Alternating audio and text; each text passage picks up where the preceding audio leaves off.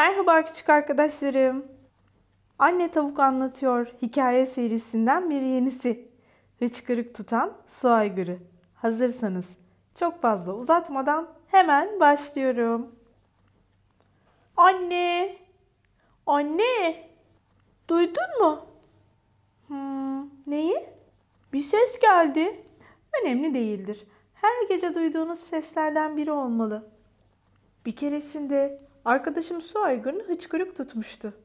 Öğlen ve gece yarısı oldu mu hıçkırmaya başlıyordu. Ne hikayeydi ama. Öğlen saatleri gelmek üzere hıçkırık başlar birazdan.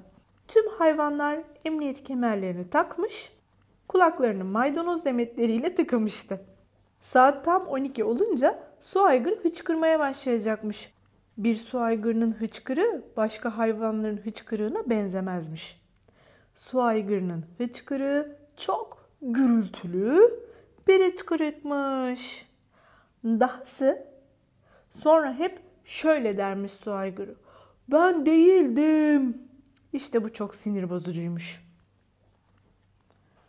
O gün Leyleğin önemli bir teslimat yapması gerekiyormuş. Acilen bir paket teslim etmeliymiş.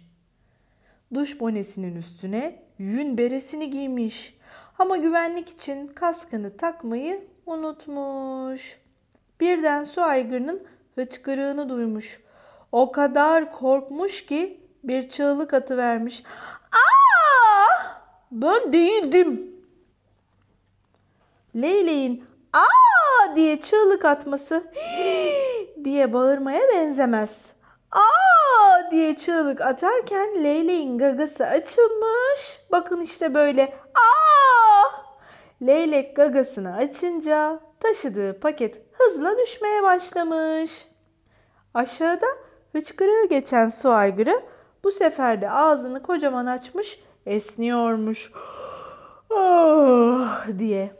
Ağzı leyleğin gagasından daha fazla açılmış. Bakın ağzını böyle açınca... Evet evet paket su aygırının ağzına girivermiş. Su aygırı başlamış öksürmeye. Ama boğazına takılan paketi çıkarmayı başaramamış. Bu gürültü de neyin nesi diye söylenmiş sabahlığını giymiş solucan. Başını içinde bulunduğu elmadan çıkartarak solucanlar kötü hayvanlar değildir aslında ama çok çabuk sinirlenebilirler. Özellikle de sabahlık giyiyorlarsa. Ama esas kötü olan bir leylekle bir solucanın bir araya gelmesidir. Bu ikisi bir araya gelip korkunç şeyler söylemiş. Kapatın kulaklarınızı hemen. Şunu iyice bir gıdıklayalım mı? Evet, hatta arasını burasını cimdikleyelim mi? Hmm, ona cezasını verelim mi? Hiçbir şey duymadınız değil mi? Oh, iyi.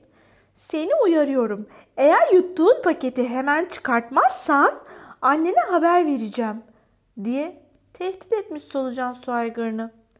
Hayır, anneme söyleme sakın diye sızlanmış su aygırı. Sonunda leylek duş bonesinin altından bir telefon çıkartmış.